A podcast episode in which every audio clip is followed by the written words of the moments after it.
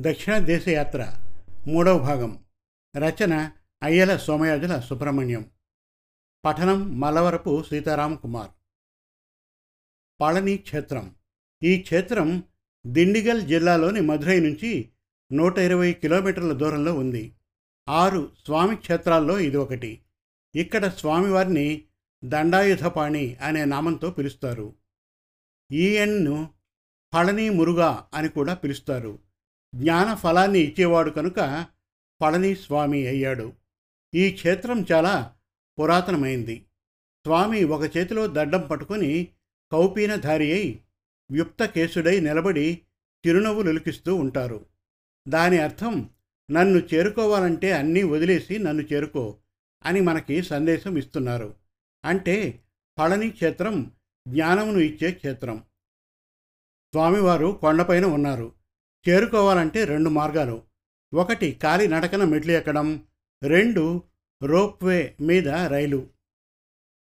సుచీంద్రం. నేరాన్ని రుజువు చేసే సుచీంద్ర శివుడు. కన్యాకుమారికి కేవలం పదమూడు కిలోమీటర్ల దూరంలో ఈ ఆలయం కలదు. స్వయంభూగా వెలిసిన లింగ స్వరూపుడు. లింగం అడుగున బ్రహ్మ మధ్యన విష్ణువు పైన శివుడు ఉంటారు. సుచీంద్రం దత్తాత్రేయ క్షేత్రంగా ప్రసిద్ధి చెందినది. శంకర భగవత్పాదులు పరమశివుని తాండవ నృత్యాన్ని ప్రత్యక్షంగా ఇక్కడ చూశారట. పరమశివులు ఆది శంకరుల వారికి ప్రణవ మంత్రాన్ని ఉపదేశించిన స్థలం. దేవేంద్రుడు శుచి అయిన ప్రదేశం కనుకే శుచీంద్రం అని పేరొచ్చింది. రామేశ్వరం. ఈ దేవాలయం ద్వీపంలో కలదు. భారతదేశంలోని ఆలయాల అన్నిట్లో కంటే విశాలమైన ఆవరణ కలిగి ఉంది. ద్వాదశ జ్యోతిర్లింగాల్లో ఒకటి. పన్నెండవ శతాబ్దిలో విస్తరించబడింది. ఈ పట్టణం ప్రధాన భూభాగం నుండి పంబన్ కాలువ ద్వారా వేరు చేయబడింది. శ్రీరాముడు నిర్మించిన సేతువు ఇక్కడ ఉంది. లంకకు సముద్ర మార్గం ఇదే. రావణాసురుని నిహతుని చేశాక రామనాథేశ్వర లింగం ఇక్కడ శ్రీరాములు వారు ప్రతిష్ఠించారు. ఈ ప్రదేశము ప్రఖ్యాత తీర్థస్థలియే కాకుండా ప్రఖ్యాత పర్యాటక ప్రదేశం. కాశీకి వెళ్ళిన వారు అక్కడి గంగను తీసుకువచ్చి ఇక్కడ అభిషేకం చేస్తారు. మళ్ళీ ఇక్కడి ఇసుకను తీసుకువెళ్ళి అక్కడి గంగలో కలుపుతారు. ఇక్కడ శివలింగం సైకతం. ఇక్కడ సముద్ర కెరటాలు పక్షులు బంగారు రంగులో మెరిసిపోయే ఇసుక తిన్నెలు చిన్న చిన్న అంగళ్ళు గవ్వలతో చేసిన వస్తువులు గుర్రపు బళ్ళు నీలిరంగులో మైమరపించే సముద్రం. ఎన్నాళ్ళు చూసినా తనివి తీరదు. చూడవలసిన ప్రదేశాలు చాలా ఉన్నాయి. కోటి తీర్థాలు రామపదాలు ధనుష్కోటి విభీషణాలయం మొదలగునవి చాలా ఉన్నాయి.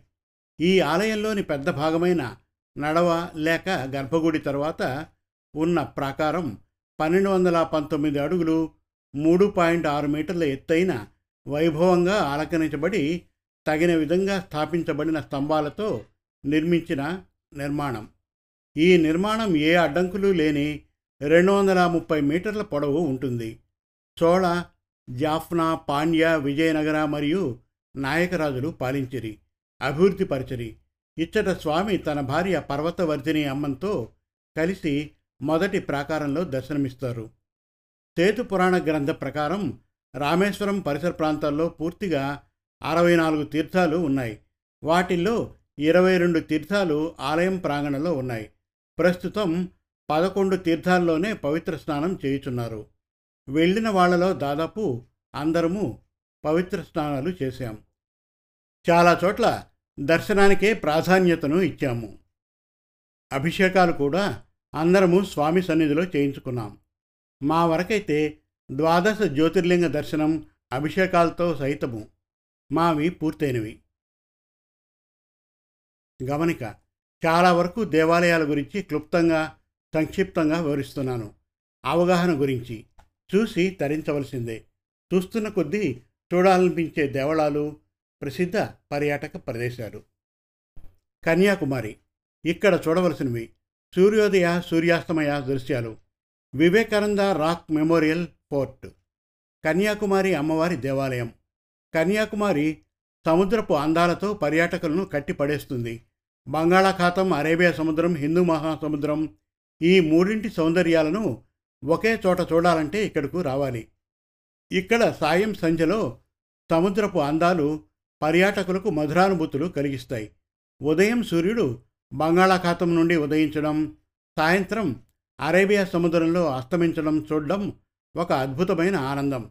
అమ్మవారి ఆలయం ఆలయంలోని విగ్రహాన్ని పరశురాముడు ప్రతిష్ఠించారని అంటారు. మూడు సముద్రాల నీరు అమ్మవారి పాదాలు కడుగుతాయని భక్తుల నమ్మకం.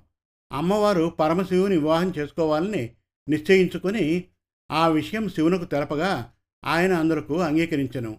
కానీ ఒక కన్య వలన రాక్షసరాజు మరణిస్తాడని తెలుసుకున్న నారదుడు ఆ పెళ్ళిని ఆపుచేయదలిచి అర్ధరాత్రి సమయంన కోడి కూసినట్లు కూసి తెల్లవారిపోయిందని భ్రమింపజేశను బ్రహ్మీ ముహూర్తంలో పెళ్ళి ముహూర్తం దాటిపోయిందని పరమశివుడు వెళ్ళలేదు.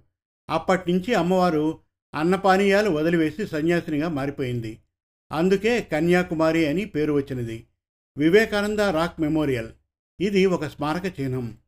వావతురై ప్రధాన భూభాగంలో ఐదు వందల మీటర్లున్న రెండు రాళ్ళలో ఒక దానిపై స్మారక చిహ్నం ఉంది. ఇది పంతొమ్మిది వందల డెబ్బైలో స్వామి వివేకానంద గౌరవార్థం నిర్మితమైంది.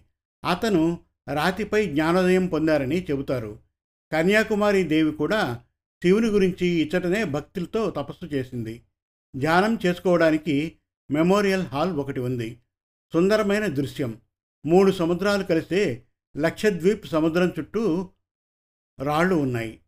అసలు ఈ ప్రయాణంలో చాలామంది మీ సీనియర్ సిటిజన్స్మే. కానీ అందరము వయస్సును మరిచి హాయిగా కేరింతలు కొడుతూ ఎంతో ఉల్లాసంగా ఉత్సాహంగా తిరిగాం. బీపీ కొలెస్ట్రాల్ మధుమేహం మా దరిదాపుల్లో కూడా రాలేదు. అందరూ యువకుల మాదిరి గంతులు వేశారు. పద్యాలు పాటలు ఇష్టాగోష్ఠిగా భగవత్ సంబంధిత ప్రసంగాలతో కాలం తెలియకుండా సాగింది. అందుకు టీం కుర్రాళ్ళు ఎంతో దగ్గరుండి అందరికీ సపరీలు చేయడంలో మన కన్న పిల్లలు కూడా వాళ్ళ ముందు తీసుకట్టే. ఆ విధంగా మా టీం కోఆర్డినేటర్ సాయిరామ్ గారు పిల్లలకు మంచి తర్ఫీదు ఇచ్చారు. ఇప్పటికి ఎనిమిది రోజుల ప్రయాణం జరిగింది. ఆదివారం మధ్యాహ్నం కన్యాకుమారి నుంచి త్రివేంద్రం బయలుదేరాం. అనగా తమిళనాడు వదిలిపెట్టి కేరళ వైపు పయనం. తొమ్మిదవ రోజు పద్మనాభపురానికి బయలుదేరాం. అనంత పద్మనాభస్వామి దర్శనానికి అనంత పద్మనాభస్వామి అనంత పద్మనాభస్వామి ఆలయం తిరువనంతపురంలో కలదు.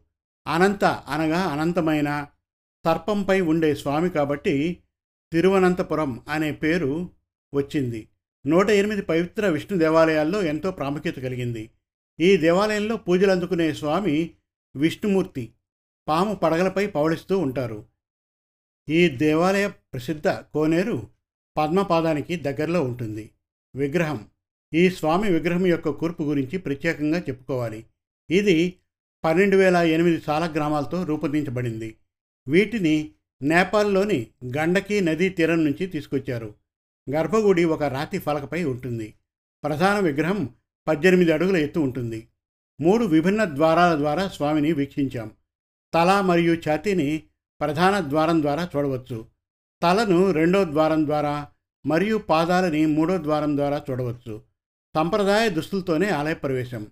మగవారు ధోవతి ఆడవారు చీర కట్టుకోవాలి. ఈ ఆచారాన్ని చాలా కట్టుదిట్టంగా పాటిస్తారు. దర్శనం మాత్రం చాలా చీకటిగా ఉంటుంది. తక్కువ వెలుతురు వరుస క్రమాలు లేవు. అంతా మాపు కింద తయారవుతుంది. ఓ రెండు వందల మందిని ఒకేసారి దర్శనానికి పంపిస్తారు. స్వామి దర్శనం దగ్గర మాత్రం బాగా రద్దీగా ఉంటుంది. చాలా అసౌకర్యానికి గురయ్యాం. మన దగ్గరలా కాకుండా దర్శన సమయాలు చాలా విచిత్రంగా ఉంటాయి. దేవాలయం యొక్క ధ్వజస్తంభం ఎనభై అడుగుల ఎత్తు ఉంటుంది. ఇక్కడ భక్తుల మదిని దోచే అనేక నిర్మాణాలు శిల్పాలు దేవతా విగ్రహాలు కలవు. తూర్పు వైపు నుంచి గర్భగుడిలోకి వెళ్ళే నడవ విశాలమైనది. అద్భుతంగా చెక్కబడ్డ మూడు వందల అరవైకి పైగా గ్రానైట్ రాతి స్తంభాలు ఉంటాయి ప్రపంచంలోనే అత్యంత ధనిక ఆలయాల్లో ఒకటి. ఈ ఆలయ నేల మాడిగల్లో ఆరు రహస్య గదులు ఉన్నాయి. వీటిలో రాసుల కొద్దీ బంగారు వజ్ర వైడూర్యాలు స్వర్ణ విగ్రహాలు కనుగొన్నారు. కొన్ని లక్షల కోట్ల విలువ ఉంటుందని అంచనా వేశారు. ఈ ఆలయ బాధ్యత మళ్ళీ తిరిగి ట్రావన్కూర్ రాజకుటుంబానికి అప్పగించమని సుప్రీంకోర్టు ఆదేశించింది. ఇక్కడి నుంచి గురవాయూర్ బయలుదేరాం. మార్గ మధ్యంలోనే కలాడి కలదు. ఆదిశంకర్లు జన్మించిన స్థలం. సనాతన ధర్మాన్ని సమున్నత స్థానానికి నిలిపిన మహనీయుడు. కలాడి పూర్ణానదీ తీరమున ఈ గ్రామం కలదు. ఒక దినము స్నానమునకు తల్లి పూర్ణానదికి బయలుదేరింది. కానీ మార్గం సుగమంగా లేక నడవలేకపోయింది. అది చూసి శంకర్లు తన యోగ శక్తిచే ఆ నదిని తన ఇంటికడకు తీసుకుని వచ్చాను. ఆ ఇంటిని ఆ పరిసర ప్రదేశాలను శంకరులు పూజించిన అమ్మవారు మొదలగు వాటిని చూశాము. తల్లి చనిపోయిన నాటికి శంకరులు సన్యాసం స్వీకరించారు. అప్పుడు తన జ్ఞాన నేత్రంతో అగ్నిని పుట్టించి అంత్యక్రియలు నిర్వహించారు. ఒక బీదరాలి దుస్థితి చూసి ఆమె ఇంట బంగారు ఉసిరికాయల వర్షము కురిపించారు. ఆ స్తోత్రములే కనకదారా స్థవము ఆయన రచించిన గ్రంథాలే నేటి మానవులకు దిక్సూచి అయ్యాయి. గణేశ పంచరత్నం భజగోవిందం లక్ష్మీ కరావలమ్మ స్తోత్రం శివానంద లహరి సౌందర్య లహరి వంటి అనేక రచనలు హిందువులకు నిత్య ప్రార్థనా స్తోత్రాలుగా ఉపయుక్తమవుతున్నాయి. శంకరులు ఇలా చాలా జ్ఞాన వైరాగ్య భక్తి గ్రంథాలు రచించారు. ఆ సేతు హిమాచలం పర్యంతం కాలినడకన రెండు పర్యాయాలు చుట్టి వచ్చారు. ఆయన తన ముప్పై రెండవ ఏట కైలాసమునకు ఎగిరి పిన్న వయస్సులోనే. వారు తిరుగాడిన చోట మేము నాలుగు గంటలు గడిపితిమి. కలాడి నుండి గురవయ్యూరు పయనం. గురవయ్యూరు. త్రిశూర్ జిల్లాలోని గురవయ్యూరులో శ్రీకృష్ణ దేవాలయం ఉంది. ఈ ఆలయం ఐదు వేల ఏళ్ళ నాటిదని అంచనా.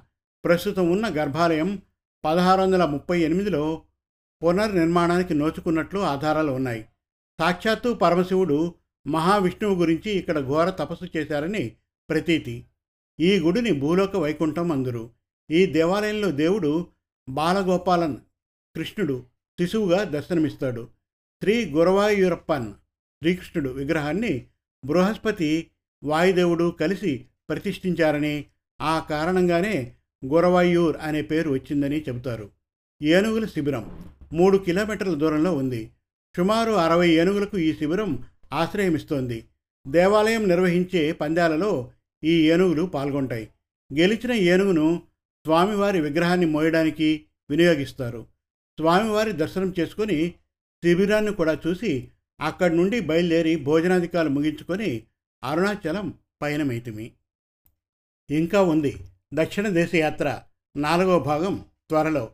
మరిన్ని చక్కటి తెలుగు కథల కోసం కవితల కోసం వెబ్ సిరీస్ కోసం మన తెలుగు కథలు డాట్ కామ్ విజిట్ చేయండి. Thank you.